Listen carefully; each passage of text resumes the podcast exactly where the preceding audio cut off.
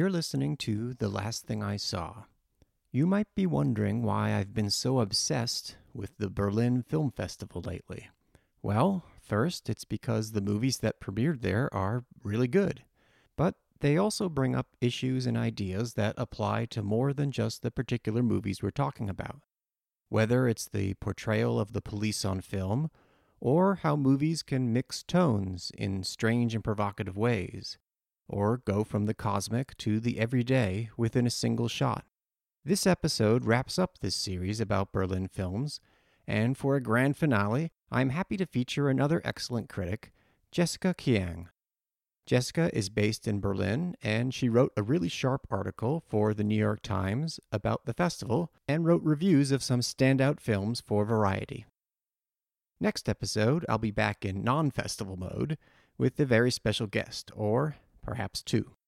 As always, I invite you to support the podcast by subscribing and sharing it with people you think might enjoy it. Thank you for listening, and let's go to the conversation. Welcome to The Last Thing I Saw. This is a series of Berlin episodes. We have been slowly going through what's been a really strong lineup by all accounts. I'm very glad because I, I feel like I couldn't have really had uh, any sort of podcast talk about uh, the Berlin Film Festival without our guest for today. Please welcome back Jessica Kiang. Hi, Nick. Hi, Nick. And that's right. Yes, I am uh, indeed known as Miss Berlin in uh, in most circles. also, now, now you'll be even more widely known uh, for that to the New York New York Times audience, since you you just wrote a critic's notebook I have sort of the, the same question or prompt, I guess, as comes to mind when you with a piece, which is, you know, what is it like when you're in the city that's host to usually like sort of all encompassing festival when that's not how it's happening, you know, when it's not in a physical physical space. So you're there but not there yes, this Berlin has been really, really strange for me. I mean, it's been the strangest, I think, online festival that I've had. In, in that, as you said in your intro, it's absolutely been one of the strongest lineups, certainly for the Berlinale and for uh, really any festival that I've seen in a while. But uh, yeah, it's been that very sort of lonely um, experience of watching all of these incredible films in this extremely sort of sterile environment where you have this very one on one relationship with them. Um, and I really found myself at one point having like a, a like a tangible ache for the uh, Berlin Ident, which is one of my favorite festival idents, and it's just this sort of um, starburst uh, of uh, little glowy uh, lights that rains down at the beginning of all of the screenings when they happen here physically, and um, and they haven't, they didn't even use those on the online uh, platform. So I've, I mean, I've just missed, I've missed everything about the way the Berlinale is supposed to be. I guess all we have is the uh, you have this omnipresent uh, watermark of the bear parading. It looks like it's just about to par- parade off screen, or, or uh, maybe it would be nice if it just sort of crossed the screen once or twice at some point during a movie, a slow point or something. Exit pursued by a bear. exactly. Yes. So, I mean, just one more question about about the festival. I mean, because you also write uh, trade reviews. I, on on the one hand, this is as ideal as it could get for this kind of format, in that it was a great slate. Most everyone pretty much agrees with that. But obviously, it's not. It can't have the same profile. But you know on the third hand that's kind of by design in that this is not the actual like full public incarnation so I, I, mean i don't know if you have a sense of how that's sort of played out i assume people must be somewhat happy about how it's worked out i think so and i think i think it's to the the festival's credit that they actually don't even refer to this press and industry event, which is what they call it. They don't ref- refer to it as an online festival. So there actually has been sort of markedly less of that stuff that we saw in Sundance. You know, the try- trying to you know do breakout rooms and hey cocktail hours and that kind of stuff. The announcement of the awards was an extremely low key, um, very uh, you know non fanfare type deal, which was just uh, all of the, the the jury members phoning in from wherever they were and you know reading their little bit and that was it. So I think that by splitting it out this way and deferring what they're actually really calling the sort of the real Berlinale um, to the summer, I, I think it's probably a better way to have approached it than to have tried to put the whole thing online and to have just sort of said, well, now we're going to just be Berlinale online. it, is nice that we get to look forward to the physical part happening around the city in the summer uh, because one that's one of the big things that I think we don't talk about enough. The Berlinale is uh, one of the particularly great festivals for the, the level of its public engagement here in Berlin. And it really does take over the center of the city to a certain degree. And it feels like something that, that the Berlin public um, are themselves very invested in. So I think it's really nice that they are doing the, the summer thing. Yes, no, that sounds absolutely right. So, well, let's let's go to some of the movies that I mean. I, again, I, I have the cheat sheet here, which you, you happen to have printed on on an international newspaper. Um, but what movie would leap to mind if, if, if someone said like what what was closest to your heart um, among the selection this year? Well, it's a film that I know that you've already discussed with uh, another podcast guest, and it's okay. I mean, I understand we're not exclusive. You can talk about whatever you want to talk about with whoever you want to talk about.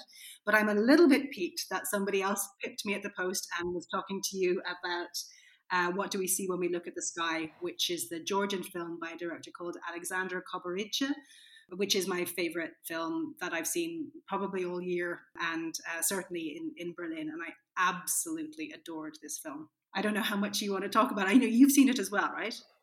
Yes, I, I have seen it. How would you describe the premise of the movie? Because that was one puzzle that we were running into. Is like you don't want to really set it up a certain way because it, you know it so quickly starts blooming in other directions and different directions the premise, I mean, the basis for the story is that is that this slightly Kafka-esque love story in which two people meet and they fall instant or they're instantly attracted to each other. They arrange to make a date, but then their meeting is is observed by an evil eye that basically places them under a curse, and they are cursed to the next day uh, wake up looking like completely different people and also to have lost their main ability. So um, the, the girl who is a pharmacist loses all of her medical knowledge, and the, the guy who is a footballer loses all of his uh, football skills. So, and they both look like completely different people. So when they go to keep the date, neither of them recognizes the other. And how they deal with this predicament, which in the first, I think, of the film, sort of weird uh, and beautiful twists, is something that they are obviously dismayed by, but not particularly surprised by.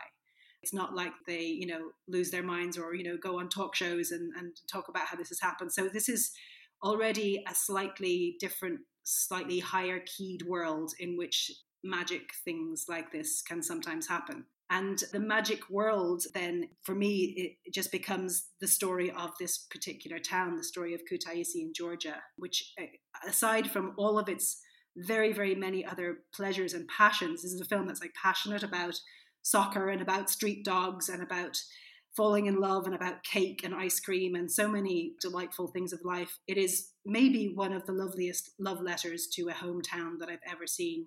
So we really get a sense of the geography of this place, of the history of it, of its weird little traditions, its nooks and crannies, all while he's very loosely circling back to these two people and whether or not they will find each other again. That is a, a good way into it for me, thinking it as as a hometown symphony or a home hometown um, letter in a way, because yeah, it has these wonderful details in the voiceover where they're saying well, this is the place where people usually watch football. Um, but then there's another place that some people, you know, might also, but really people stick to this other place. And that started in the, in the sixties yeah. and, and just this kind of local knowledge, local lore that you, you would never really know, but is really, that's this kind of substance of life. You know, that's where people are spending a lot of, a lot of their time. I think it's also that that that's the substance of life. Like that's that's the the visible aspects of the substance of life. But so much of it is actually comes from things that we don't understand. And uh, the the great um, beauty of this film for me is I think it's it's one of the best explications of the whole there are more things on heaven and earth than are dreamed of in your philosophy horatio um, which i think is possibly the only philosophy that i absolutely fully subscribe to so it, it's it talks about these very prosaic things in this town, like where you watch football or uh, you know the dogs who go and watch football or this, this, cafe is beside this bridge and that cafe is beside that bridge and and the different types of people who go to each and that that sort of thing. So he talks about these very prosaic things but as as though they're the basically the manifestation of all of the other unseen and invisible forces and sometimes supernatural or mystical forces like the one which causes these two people to, to change identity. So that the visible world that we we are so convinced most of our time uh, most of the time is is all that there is that you know we live in these very secular very you know scientific times and certainly we're supposed to. And yet there's something uh, about the way he puts this film together which really talks about how the things that we actually think are of as completely normal and banal, like a game of football or whatever it is, are actually all animated by exactly that the same superstitions and magics and things that we don't believe in anymore, but that we are affected by all the time. Yeah, and also the filmmakers are not approaching this this portrait of life with an irony that kind of deflates it at the same time because i i almost feel that you know uh, other filmmakers and might have wanted to just stir in a little more of a, of a remove that just that certain little distance that lets you know that they're in on a joke with you a, a little bit.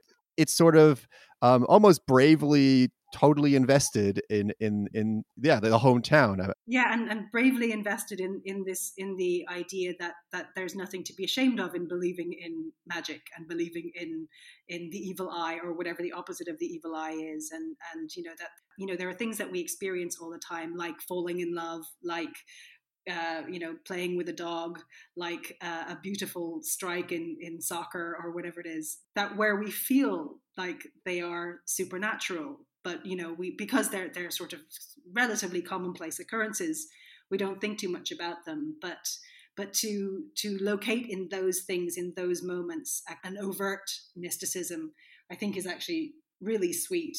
And and to his to your point about his narration especially i think I think it's quite the opposite, actually, of that of that distancing thing that you're talking about. Uh, repeatedly, he, he I mean, he does break the fourth wall, and on several occasions, there's that bit where he tells you to, uh, you know, the, the title comes up, tells you to close your eyes, and those things to me operate in such a strange way because normally that sort of stuff is is a distancing technique, right? It reminds you that you're watching a movie, um, but in each of the cases that he does that in this and in general with, with his voiceover narration, I feel like he's doing the opposite. He's actually inviting you in. He's inviting you to participate in the creation of this movie, which is in many ways, I mean, it's it's sprawling and it's um, indulgent. I mean, it's certainly uh, it's it's maybe a little bit too long. I, I, know that some of the people I saw it with felt that it was a little bit too long. I, I don't. I, I could have. I wanted to actually move to Kutaisi after this, so it wasn't long enough for me. So maybe you know, it, with different eyes on, I might have felt that that way about it. But it does. He does constantly make you, as the audience, part of the creation of the film, which I think is just such a lovely and generous and warm thing to feel. Um, to feel that level of connection, and it is a film that is all about connections, mystical, unseen, um, and you know, cinema being one of those. Cinema, it's a very cine literate film. He's he's obviously enormously enthusiastic about you know silent movies about different using different types of uh, shooting styles. Um, there's an iris out at one point you know so he's he's kind of it's almost it should be all over the place and it should be a horrible mess but it is all animated by this kind of what you're saying by this this you know really generous um, and inviting uh, spirit. Yes. Well i i think maybe uh, what what you've been saying about uh, magic and mysticism being a part of uh, part of life, and and uh, it might be a good way to get into um, one of the other films that that you've seen. Um, the question is which one, because uh, there are a couple. I don't know which one to to, to take the plunge uh, with. Um, would it would it be too weird if we we we flipped things entirely and and looked at uh, the scary of 61st for another view on this right yes okay from from the delightful to the uh, truly disgusting yeah let's let's go to the scary of 61st so you you've seen this as well nick yes, I, I, I couldn't resist having logged a, a, a, fair number of years in the neighborhood and also just looking at apartments in the neighborhood that I always suspected had this kind of story behind them. I mean, not this story, but uh, yeah. So, um, The Scary of 61st uh, is the first film by actress director Dasha Nekrasova. And it's basically, I think the best description of it is uh, mumblecore giallo. Um, I think that was the, the, outline of it. So there's, there's, a, there's a kind of a very uh, millennial aspect to the relationships that it talks about but it's also done very much, uh, very self consciously in the style of, of an Italian giallo horror film. Um, and it's about these two flatmates who find, kind of uh, initially inexplicably, find a great place on the Upper East Side, and they that is weirdly within their income bracket, despite the fact they should not be able to afford it. Um, but then they quickly discover that the apartment was previously owned by Jeffrey Epstein, and um, the third woman, who is actually played by the director herself, mysteriously sort of shows up on their doorstep, and she is investigating the many, very, very many um, conspiracy theories that have sprung up around Epstein's life and specifically death. Um, and the two women who are living there, the two young women, basically get variously obsessed, and possessed by this story and by in some cases Epstein's uh, victims, and and it devolves into this extremely filthy minded, um, uh, very deliberately extremely offensive. I mean, I cannot say how many trigger warnings I think we should probably plaster even this discussion in, but also a very inventive and actually weirdly uh, angry, like like justifiably angry film um, that is really quite without precedent. I think in terms of how bravely and to the point of actual recklessness it tackles um, some incredibly uh, uncomfortable topics.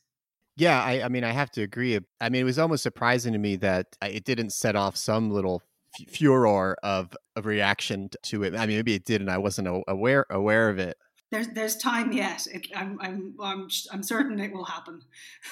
So there's a yeah, there's a ticking time bomb awaiting us with this because yeah it is it's a bizarre film but also just bizarre because it's so disturbing but also just so madcap if that's the word. I mean at the same time it's sort of self-consciously trashy in its approach in the sense that it imitates basically a 1980s thriller slash horror movie you know, with the font, the, the, usual accoutrements now. A lot of people do this. The font of the credits, the you know heavy brooding kind of repeating synth runs that keep happening, and I think it's actually shot on on Kodak film as well, which gives it now almost kind of ages it a, a, little bit and that plus of course the like already just that the neighborhood in, in, the Upper East Side of New York already just has the feel of being from stuck in another era anyway.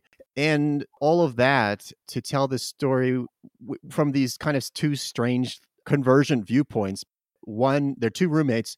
One is basically consciously, you know, absolutely obsessed uh, with the story and doing research as a result of a third character who just comes knocking on the door once who's played by Dasha Nekrasova, kind of doing what looks like an impersonation of Chloe Sevigny and immediately just draws her into just this mind meld wormhole of obsession about conspiracy theories, but fueled by like just absolute justified rage uh, against the, the kind of facts of, of the history and, and, and, and everything surrounding it, which is kind of a, I don't know if you'd call it like a, again a bold or risky move because you know i think as, as you said that th- there is so much to be angry about that it is awful but it, the, the technique that's being used here is to kind of, kind of dig into it through this um, just kind of flagrantly over the top conspiracy theory uh, uh, a- angle in yeah that's the the thing surely that that I, I think is actually going to be the the most hot button you know part of this while of course there's some to me anyway hilarious bits about the royal family um, and there's some really um, ex- extremely profane and you know sexually very graphic moments in it. I think actually what is what has the potential to give the most offense is, is exactly what you're saying. It's, it's that it's it can be seen as an incredibly flippant treatment of an incredibly serious subject. So unless you're on the wavelength where you can identify its rage and its righteously placed rage um, in this very flippant, very you know flagrantly trashy, all of those things framework, um, then I think it's it would be quite easy to just to bypass any any sort of enjoyment uh, with it and just be provoked immediately into a kind of uh, an outrage position. Yeah, and and and then there's then there's also just the way the uh, the other roommate is is treated as a character. She kind of gets drawn into this web in in the more traditional thriller manner, which is that she seemingly becomes possessed. so her entrance into this world is kind of an unconscious one, which is kind of interesting to have these like very consciously focused person and then very like unconsciously drawn in. And she also just has this classic like dumbass uh, boyfriend who's completely oblivious so it's just interesting putting those side by side that she gets drawn into this world um, but meanwhile just experiencing the most like recognizable and, and, and common treatment with, with, her doofus um, guy so i don't really know i have not listened to dasha nekrasova's podcast uh, red scare mm. uh, a great deal but i wonder if a little bit about the movie, uh, you know, comes out of the kind of complicated tone and uh, kind of invigoratingly brash approach on that podcast, um, you know, feeds into it feeds into this as well. So it's yeah, it'll be interesting to see how people receive it. Yeah, just the last thing I wanted to mention is that I almost thought of you know other 80s movies experimental movies lo-fi stuff were seeking to shock which kind of you know, also come out of a, a rage about patriarchal, awful extremes and abuses. Uh, you know, just sort of 80s New York downtown filmmakers. I'm kind of thinking that uh, you you also have body art and that sort of thing, which kind of comes into play here just because of the extremes that one of the roommates goes through. Yeah, and it's also I think it can also be part of the sort of the, the history of uh, of apartment horror, right? As well on, on some level that that there's you know there's there are certain shades of a kind of a of a repulsion or Rosemary's Baby or whatever, or that's you know that that sort of um, the idea that the place that you live in can hold on to the memories of the of the horrible things that were done there, and that they can in turn then reinfect you. There's a fine tradition of that as well. Um, I suppose in this sort of more pastiche vein, the film that it most reminded me of was uh, Alex Ross Perry's Queen of Earth, um, and I think I also, I mean, I don't want to overstate how much I adored this film. I didn't really adore it. I think it's really interesting, and I think there's loads of really interesting things going on, and I, I really uh, admire uh, how much it goes for it in, in many ways. I, I, I, think it ends slightly unsatisfyingly. I think that the end is the only time where it feels like she wasn't super sure about how to finish this off and so opts for ambivalence where the, where the entire rest of the film is not ambivalent at all. Um, so there's that but it, like even the fact that for me that the touchstones are already themselves films that are pastiches. So although it is done in this kind of giallo manner i think it's also done in this very knowing like slightly postmodern giallo way. So so the films that it reminds me of most are films that are themselves pastiches of giallo rather than it reminding me of giallo itself if you see what i mean. Um, so there's certain layers of kind of um, artifice and things that are going on there that do slightly distance me from it. And in a way, I think that's one of the things that helps me process some of its more outrageous moments because they are put, for me, put behind several layers of remove. Yeah, I, I absolutely agree. Absolutely right about that. Because I think that's that's the only way that some of the things that happen in the movie um, are uh, you can live with. Yeah, the use that she makes of the Prince Andrew memorabilia um, is is I have to say then absolutely one of my favorite things that I that I saw during this festival. Um, I'm sure that just points me out as an extremely sick puppy. I, I, somehow fear I'm going to be drawn into this conspiracy world if I if I contemplate this any any longer. Or you're just going to get cancelled. right, exactly. Yeah, I condemn it. Just to be clear. Um, moving right along, so that was the scary of 61st, which also just the title is. I'll just flag the title because it's it sounds like some combination of like uh, a weird like children's horror book, um, and also like a giallo translation, but also like a self-conscious joke about like what goes to 61st, the horror of 61st, uh, the scary of 61st. You know, I don't know. Anyway. Well, what should we uh, what what should we talk about uh, next? We could talk about Alice Diop's We. Yes, uh, absolutely. Okay, so um, this is very fresh in my mind because I've only just watched it. Um, uh, so I watched it actually after already it had been announced as the winner of the Encounters section, and it's a documentary from from uh, Afro-French uh, documentarian filmmaker Alice Diop. Um, uh, she's uh, got a Senegalese background, I believe, but um, she has worked for quite a while in this kind of register of very on the ground, um, socially relevant and socially aware portraits of the suburban Parisian region where she grew up. And to my shame, I have not seen any of her films before. And when I heard that she, heard this had won, it's again a documentary, I won the encounter section. I have to say, I was a little bit disappointed. And this is not having seen the film.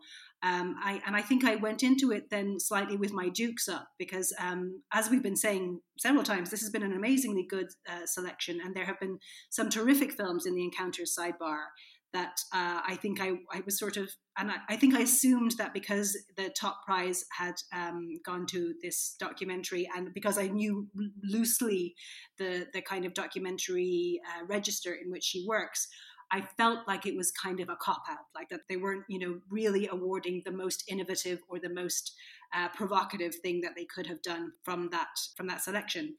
So, you know, more fool me, um, because even like for the first hour or so, I think I was probably quite smug in that assessment as well of, of this film. It's, it's two hours long. It's not it's not crazy long or anything, but where it's it, it's a documentary, and again, she's uh, dealing a lot with the with the, the, the suburbs, but actually she goes a little bit further out this time, so it, it loosely follows the line of a, a, suburban rail line that goes through Paris um, and that leads from the suburbs into sort of the exurbs, I suppose you call them, and then out uh, a little bit further into the sort of countryside surrounding Paris. It's divided into lots of different sections, and she's basically illuminating some of the lives of the people who live in this uh, area along along this this train track. And so, for the first hour or so, I very, very much felt. I mean, it's it's very good. There's no there's no denying that it's you know an absolutely sincere and authentic piece of documentary filmmaking work, and it's really you know motivated from a, a, not just a kind of a sociological perspective, but also a very personal one. At some at one point she starts to include um, old home video footage of her own uh, parents um, and her growing up. And she, her voiceover starts to come in in very confessional mode, talking about her relationship, not with just with her parents, but actually with the images that that uh, remain of them, and actually specifically with their paucity, that there's not enough of them, and how she feels and the sense of loss she feels for all the moments that weren't recorded and for those times spent with her her mother and father that that are that there's no longer any trace of because they weren't they weren't captured um, by camera. So there's, there's also you know the, the filmmaking aspect of it as well. So you know again for the first hour or so I'm, I'm watching it and I'm like know well this is very very good but again I don't really think it's you know that necessarily that groundbreaking. And then, I mean, honestly, something happened to me or to the film or both uh, in the second half of it. And certainly towards the very end, it just ramps up and ramps up. And then for, for me, especially the very last two segments of the film really just absolutely blew it into a different stratosphere there's and there there's on, on the surface they shouldn't um, on the surface there's nothing that sort of astounding about them but the so the second last one is her an interview that she does with um, a, a, French writer who's a like a 70 year old white man, and Alice Diop herself appears on screen, and they're they're talking, and it's just this incredible meeting of minds between two people who ostensibly shouldn't have that much in common, um, but a really a real meeting of creative and intellectual energies. Um, and their conversation just really suddenly makes sense of everything that we've been watching up to that point in this film in a, an absolutely thrillingly intellectual way, like a really it really sort of blew my mind. Um, and I suddenly felt like such an idiot for not having felt those things before um, and not having noticed those uh, strands of connection going on in the film before this moment. But then from so from that moment on, I was just like, okay, so new, newly minted Alice Diop Stan here. Um, and then the, the, the very last segment that it goes into immediately after that is probably the most atypical in that it follows a, a hunt So while we have been watching lots of kids um, playing and, and guys hanging out, shooting the shit, um, drinking beers in the park and stuff, and uh, followed the story of, of Alice Diop's sister, who's a, ner- a, community care nurse, followed the story of a guy from Mali who has uh, an immigrant from Mali who's waiting for his documentation. So we've followed all these, you know, very sort of ordinary, um, a lot of them very working class, uh, largely sort of marginalized or disenfranchised lives, or, or certainly those that would have been regarded as such. And then at the, the very last um, segment, which echoes the very first enigmatic prologue that she has, it, it follows this hunt. Um, so, an actual ritual hunt. I think it's a deer hunt that they're going on, but it's guys on horses in these uniform, these ridiculous uniforms, the sort of uh, green jackets with um, those trumpet things uh, that wrap around their bodies and like you know baying hounds and they're going off to hunt deer. Um, and it's you know this is a modern day happening and it's these uh, so so just the juxtaposition of all of those things before and then this thing and you suddenly realize uh, you know sort of uh, glued together by some of the ideas that have been released in that interview uh, se- segment that she has suddenly just really expand this film into being a truly like colossal statement of what it is to be a contemporary French person, and you know, really make sense of this this the, the title, which is just "We Nous," um, uh, and, and, you know who gets to who gets to decide who we is, and uh, who gets to be included in the idea of we, and who gets to who is excluded. Um, it's just fascinating. I wholly recommend it, and I think now, having seen it all, it is actually a very worthy winner.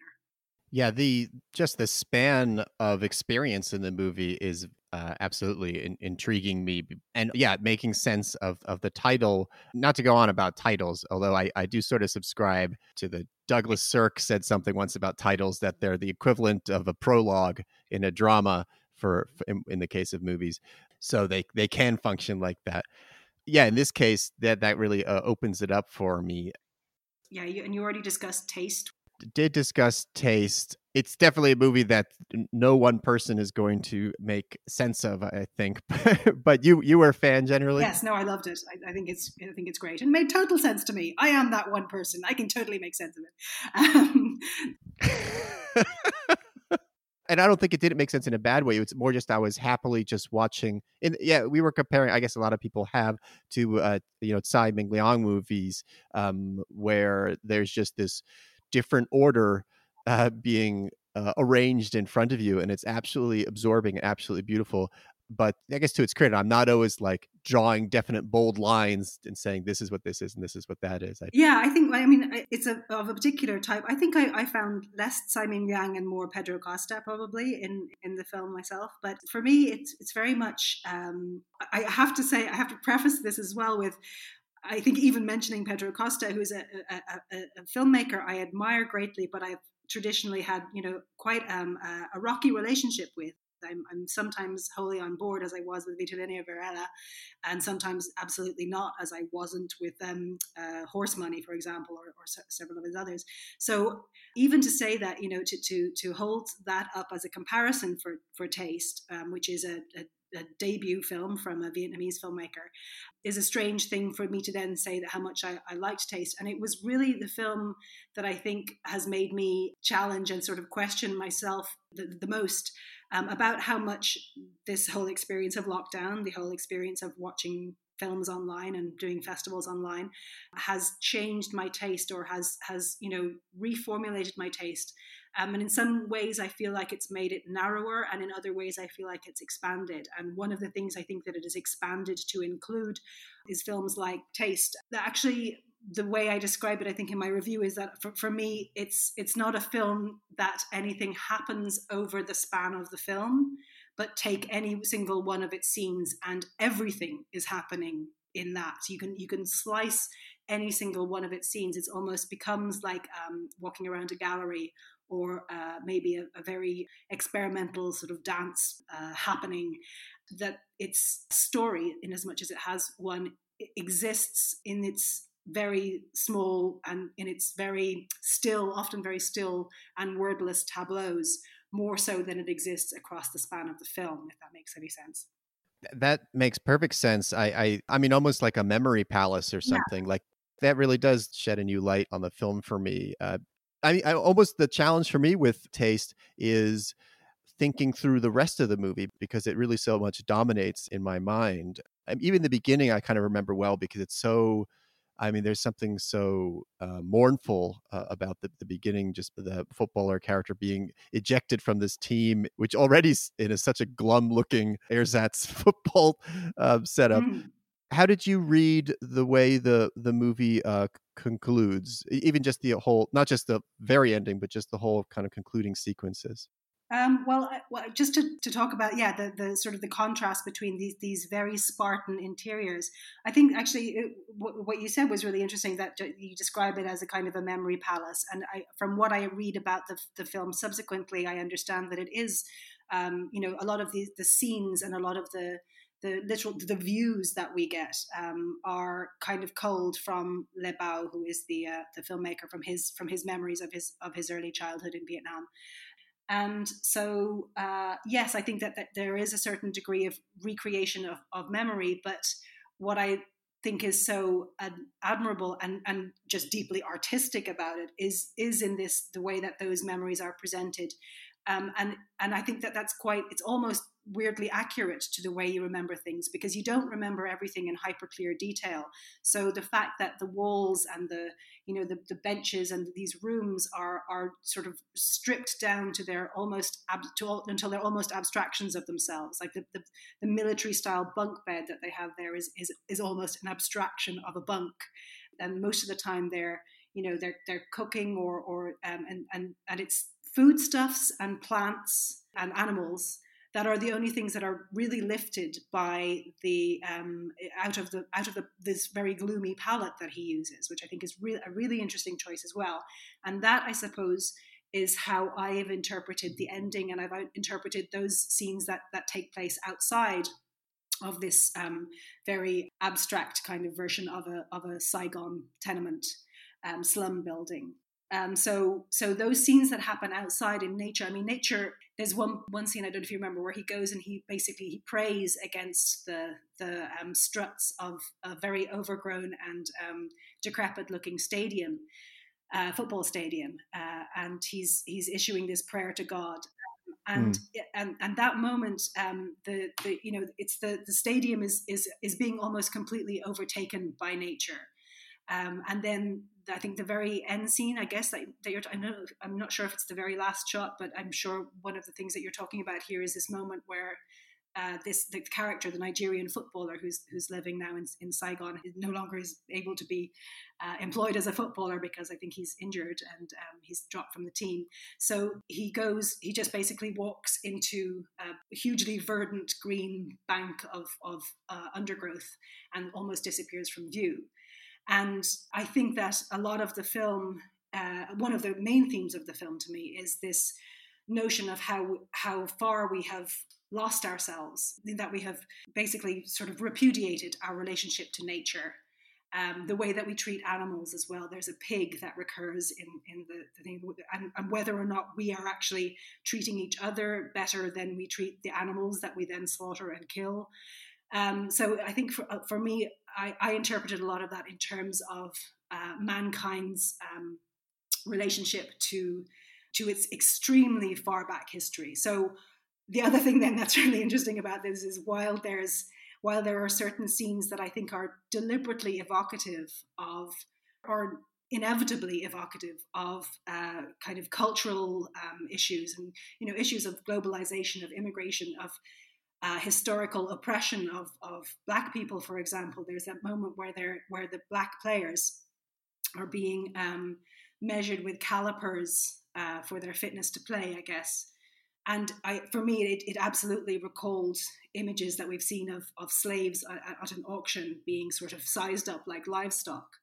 Um, and then similarly, the, the women, they're very frequently naked. So when those women are sort of these naked female Asian bodies uh, arranged around that military style bunk, and oftentimes there'll be a couple having sex in the background of this. It sort of, to me, inevitably recalled stories of the comfort women or of prostitution during the Vietnam War, all of those things. So there, there are all of these very evocative images that summon up those things, but I think that his uh, essential thesis really goes goes sort of further back even than culture, further back than those historical uh, touch points, like way way far back to the point at which you know back to when when humans decided we were different from animals and whether or not maybe that whole thing was a mistake um, because you know they, they basically live in such degraded concrete circumstances that are themselves an offshoot of uh, in inverted commas um, human civilization. But they're so spartan and so gloomy and so sunless. Um, and so i think that there is to a certain degree a kind of a, a longing to allow the sunshine in. Yeah, that is a really beautiful and fascinating way of understanding the movie that, again, like sheds a new light on it to me. And also, you know, uh, this is something I'm periodically aware of uh, that can kind of happen with movies that really surprise you and kind of jam your circuits at first, jam my circuits at first, which is that you know, as I began, I think, ah, I, I, I hardly know how to how to make sense of this, and then it becomes that kind of movie that people talk about, like, oh, this wacky movie. So I think that's a really astute way of, of framing the movie as more than also just the kind of stylistic exercise or like bravura demonstration that it can seem. Because it, it, it's also that because it takes such incredible control from production design to you know blocking and choreography of mm. of the actors in it and, and then also that makes me think of the those line couple of lines that are just dropped in the Georgian film, like a couple of you know eyedropper drops of I don't know something extremely potent. Mm. Uh, when the voiceover at one point ha- has that line about yeah. people going indifferently through life, but you know actually w- people looking back might consider this an age of just the absolute total atrocity because of the treatment of animals and, and millions of animals that are. Yeah. And you sort of hear that. I hear that in the movie, and I'm like, huh.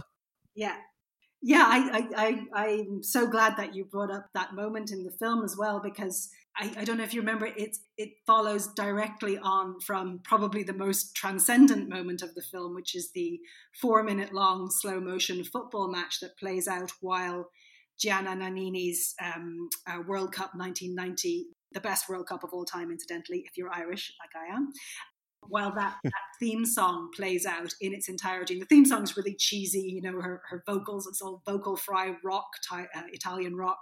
And the kids are playing football just on a neighborhood little scrap of, of lawn or whatever it is, but being treated as these heroes, you know, whenever they you know, get into a scuffle, whatever, all this slow motion. And it's it's such a, a truly ecstatic moment. I really felt the, the, the back of my head lift off while I was watching this. I, it just made me so happy. And it, it ends when one of the girls, I think, kicks the ball and it sort of arcs away and then lands in the river that flows through Kutaisi. And then we sort of pan up, we follow, follow the football for a little while, and then we go to this shot of the mountains. And his voiceover, this this this part of the voiceover that you're talking about, then sounds out, and it's the only time in it where he's he brings in again, and I I feel it's it's like an um, a way of reminding us of bringing us back to ourselves in a way of of reminding us that we are engaged in watching a film, but that we're also participating in that film. But yes, so when he says those lines, which are basically about, um, you know, global atrocity and about uh, animals dying in forest fires and about how the people of the future might look back on this time. We, we assume he's talking about this time now, but that the people of the future might look back on this time and really wonder how it is that we were able to go about our everyday lives with their little bits of magic in them without, you know, just constantly being um, appalled and in horror at the, uh, the atrocities that are going on in the world. And for one second, I had this glimmer of worry that he was going, that the film was going to take a very didactic turn and suddenly sort of start scolding me. But it's the fact that then he ends that with, and so, you know, so that's that. But, you know, let's not think about that and let's go back to the story and and he does. And then and we don't ever go back to that again. So part of that for me was this, this sort of the relief and i've just found it really funny that somebody can be making this quirky offbeat weird little georgian love story film and then you know see fit to halfway through remind everyone of an incredibly serious thing and incredibly dreadful things that are happening in the world and then just be like ah yeah and anyway let's go back to the to the main thing. Um, so yeah for me i i, I see you i see where you where you got from from uh, from from taste to this but but i i think it's almost like being used for the for the opposite effect in in the in the Georgian film. Yeah no that's true yeah i and i had forgotten that that it comes comes after the uh the miniature um, football music highlights reel, um, the, homemade highlights. I, there have been a number of movies that have been using slow motion in really funny ways uh, or just really interesting ways. That entire sequence is in slow motion. So you get, I mean, my heart goes out to these kids for for being immortalized like this. If anyone did a slow motion of me engaged in any physical activity, um, you know, they're very sweet and it's wonderful. um, weirdly that kind of thread of, of all things the slow motion thread but also just the mixing of of tones and very kind of hyper local int- intimate uh, viewpoint versus a kind of global suddenly settled view of things brings to mind uh, a cop movie. The slow motion is just that there's there's one scene of someone going off a diving board which just in, in one shot just kind of gets your heart sinking kind of mood but uh, I mean, the whole movie is definitely a, a mix in every sense because at first it seems to be almost like a reality show sort of approach, looking at a cop on the beat and then two cops on the beat. And, you know, they talk to the camera. And I mean, pretty quickly you, you realize that it's more staged than not and that it is an actor because you know it almost becomes like a running joke when she's talking to the camera like she's talking to the camera out out her the window of her moving car, which is not really how that's usually shot. Um, or just kind of yeah, in, in the middle of, of like a, a room, she, will be addressing the camera. In, and this is in Mexico City. Basically, almost with every further chapter slice, we, we get a, a kind of grimmer understanding of what the police force is like and the level of corruption. And later in the movie, they introduce the actual police officers on which the the characters are based and also give you these sequences where we see the actors preparing. I mean, I don't know how you know stage that is that they are quote unquote preparing uh, a script and that sort of thing. But just cutting these layers that uh, reminded me of a man vanishes. Maybe i've gotten the wrong uh, imamura film but sort of an investigative story where they're constantly kind of taking back the layers of what's going on, appealing back the layers of what's going on, and the levels of artifice uh, of of the filmmaking itself as well.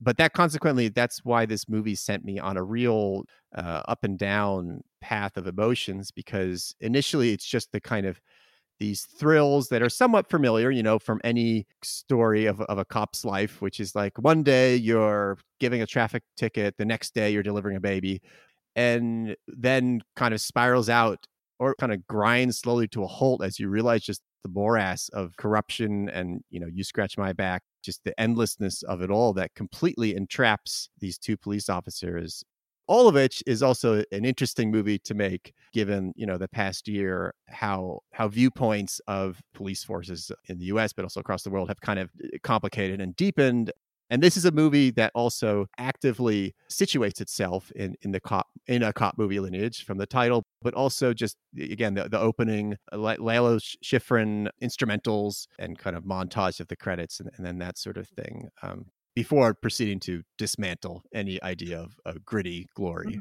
but uh, I don't know what, what what what did you what did you th- also correct anything? I'm sure I got some of that a little muddled. It's a muddling film. I mean, it, it's a difficult, slippery film to try and get a handle on. But I think yeah, what, what you're saying is right. Well, although for me as well, the, the unfolding chapters don't just sort of reveal further layers to, as you're saying, the, the, the morass, you know, further further ways in which the entire system of policing in Mexico, but also is it's sort of implied uh, almost anywhere is kind of a, a me- mechanism to eradicate any idealism, any idealism or any the people who get into it for the right reasons. Basically, the system is designed to grind those reasons out of you.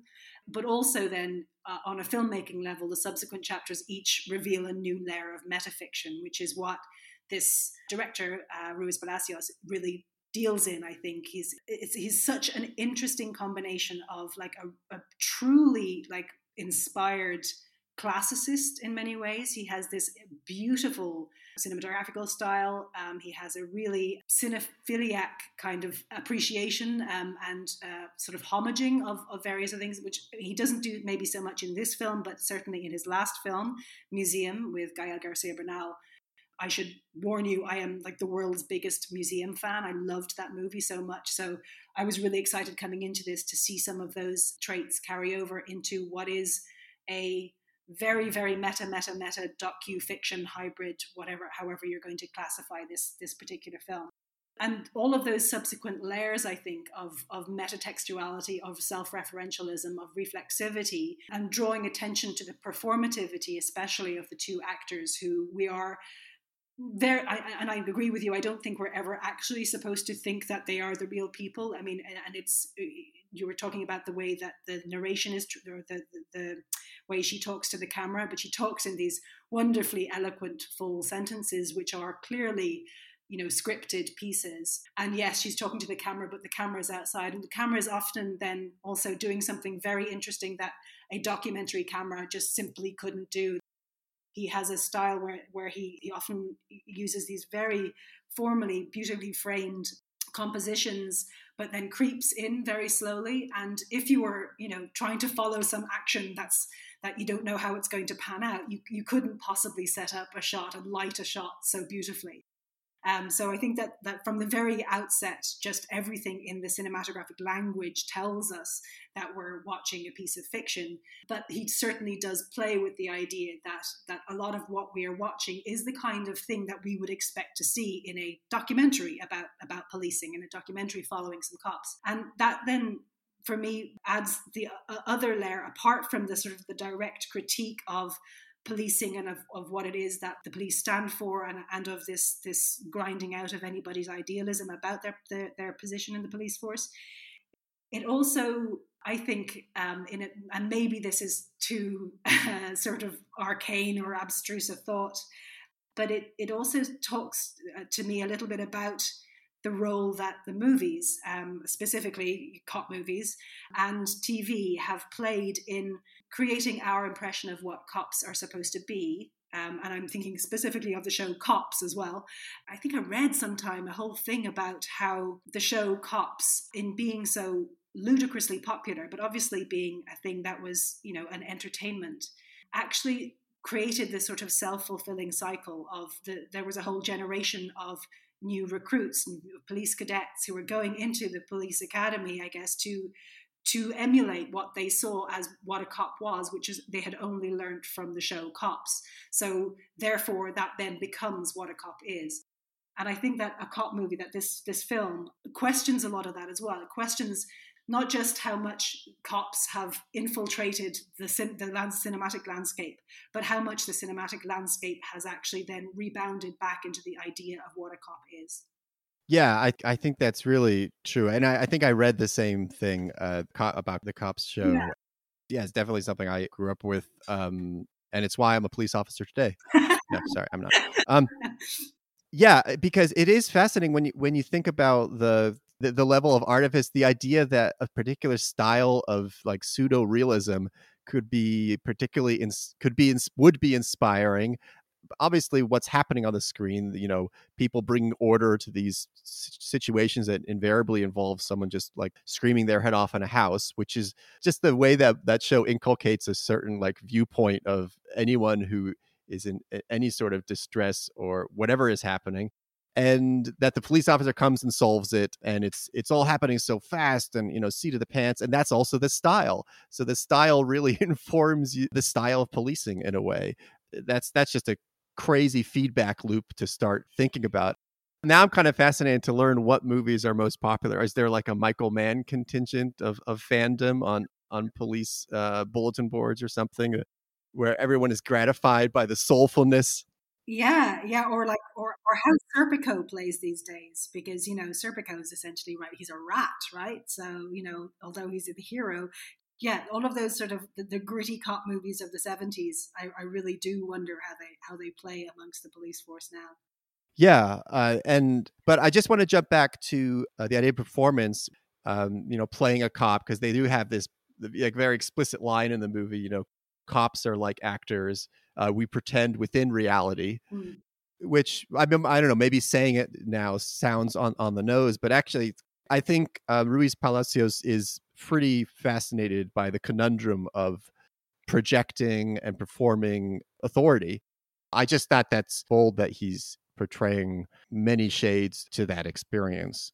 Very true. Yeah, that line between between the projection of authority and the exercise of it is is a really is is exactly the line that he dances back and forth over in this, and you know how much your your constant performance will then actually it does to some extent you know degrade or invade who you actually are uh, which I think is so fascinating. And it's so fascinating to do this in the loose framework, extremely loose framework framework of, of something that you could call a cop movie. You know, when we were talking before about how the scary of 61st is going to be received in a similar way, I'm a cop movie.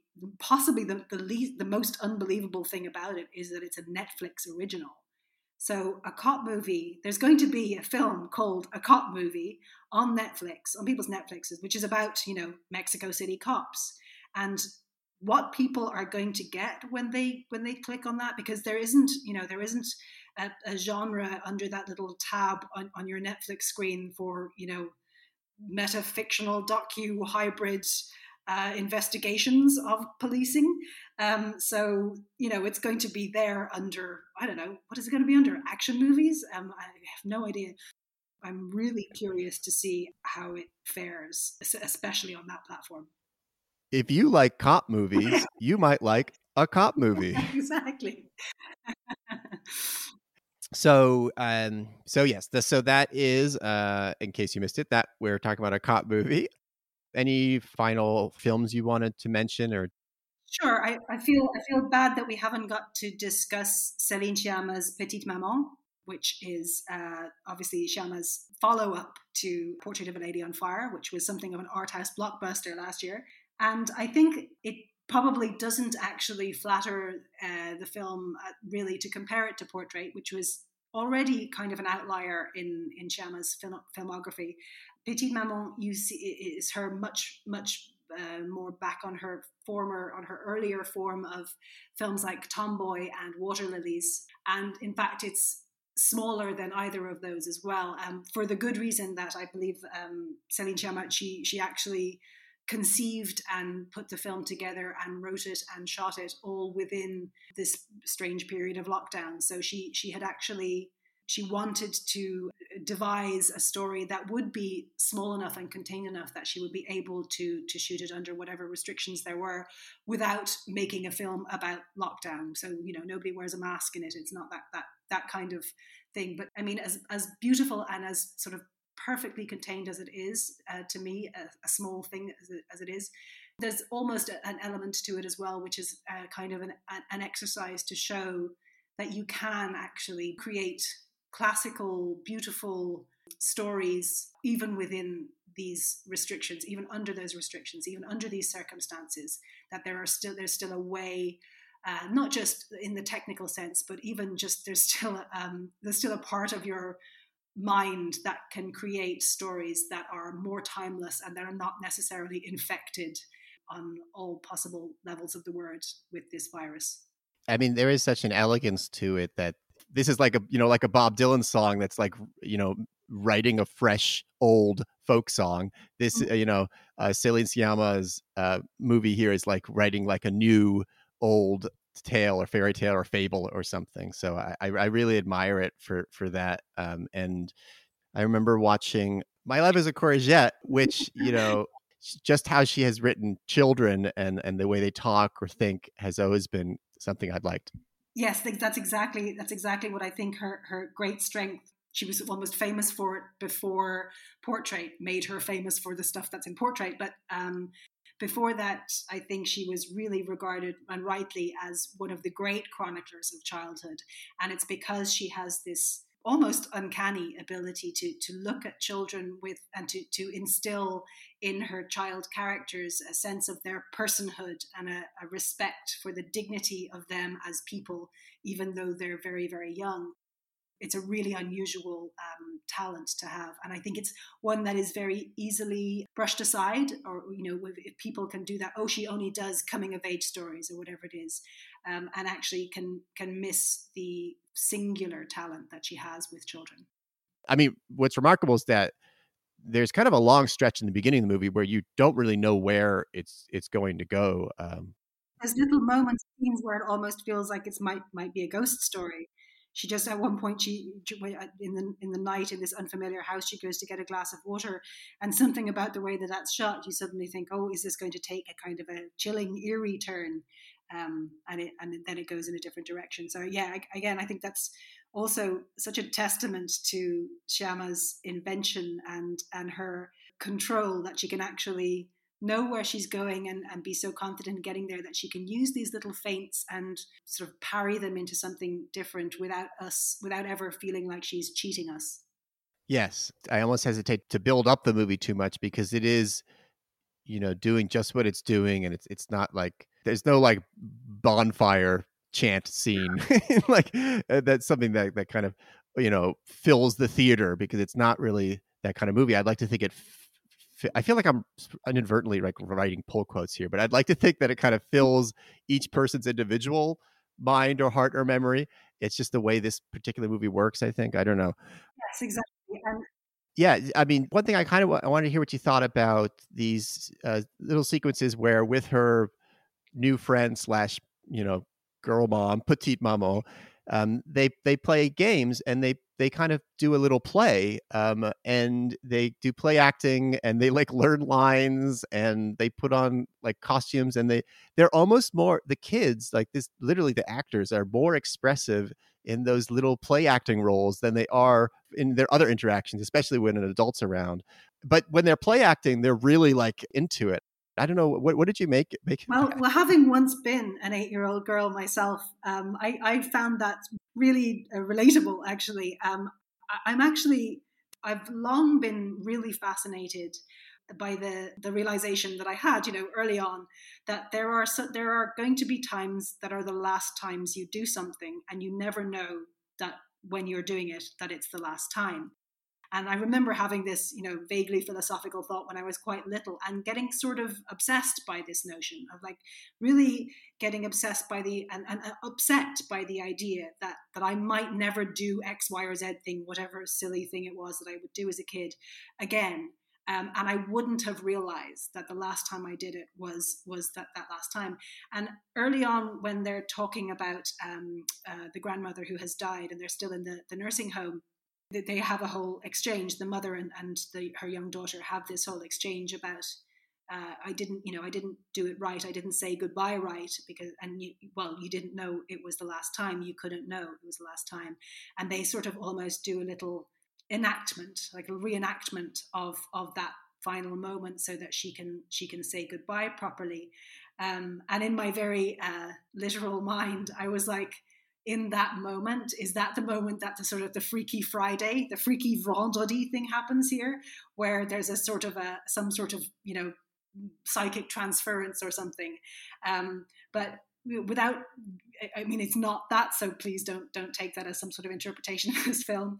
But um, yeah so to get back to what you're saying about the, the way the kids interact i think that partly I, what i really loved about that was that it's the flip side to to the young girls, as you say, somewhat affectless, but also um, very precocious um, uh, performance in, in in other areas. Like some of the the very wise child things that she says, um, and she's obviously a very bright kid and obviously very curious and questioning uh, and talented in her way, and you know really is, is a deep thinker for an eight year old. Um, and those are all um, tropes I think that we're all a little bit sick of, or I'm certainly kind of very wary of. That the the precocious child is is one of the least um, appealing um, cinematic characters, uh, and so to have her be able to sort of dispense these small nuggets of uh, childish wisdom on the one hand, but then also see her flipping pancakes and giggling and dressing up and embarking on this incredibly elaborate uh, uh, make believe session, which I genuinely remember having done. I, I used to do that. I, I, I really wish I could remember the impulse and the the sense of community that I had with my friends where we used to do that. It was just a thing that we did. And so I, I love that aspect of this film, especially. I think it might be my favorite aspect of the film that she gets that about kids um, and that there is somehow encoded into it this idea of at some point there will be the last time that those kids put on beads and pretend to be the countess or whatever they're, they're doing because the, it's a film uh, in, in, many ways about last times yeah those scenes are, are so wonderful and not only might you think about the last time you do one of those things, but those are also impossible times that she's sharing with her mother. Uh, you know, the, just the sheer impossibility that they are able to play and be together on that level. I mean, that's also what makes it so. Yeah, I'll go ahead and say magical yes it's kind of it's the tragedy of not ever being able to see your mother in a certain light. Is not ever being you know however close you are to her and however much you love her not ever being able to truly understand her. And um, this is a sort of a, a beautifully fantastical way of addressing that tragedy i suppose. Yeah and and a deep act of empathy in in doing so. Well, I think we can um, conclude there. Those are a number of Berlin movies, and I hope everyone will look out for these as they wend their way through festivals um, and eventually to screens, actual physical, larger than a person screens. But thank you so much, Jessica, for a terrific conversation. Um, and I hope you get to un- unwind and, and also get to get out of the, the headspace of the laptop festival world that, that we've all been thrust into. Oh no, unfortunately, I'm a, I fear I'm lost to the world forever. This is it. Goodbye forever. All right. Well, we'll be sure to check in. All right. And uh, we'll we'll talk again soon. Sure. Bye. You've been listening to The Last Thing I Saw with your host, Nicolas Rapold. If you like what you heard, please consider supporting the podcast by subscribing at rapold.substack.com. That's rapold.substack.com. Special thanks to the Minarets for the opening music from their song Montserrat. Thank you for listening.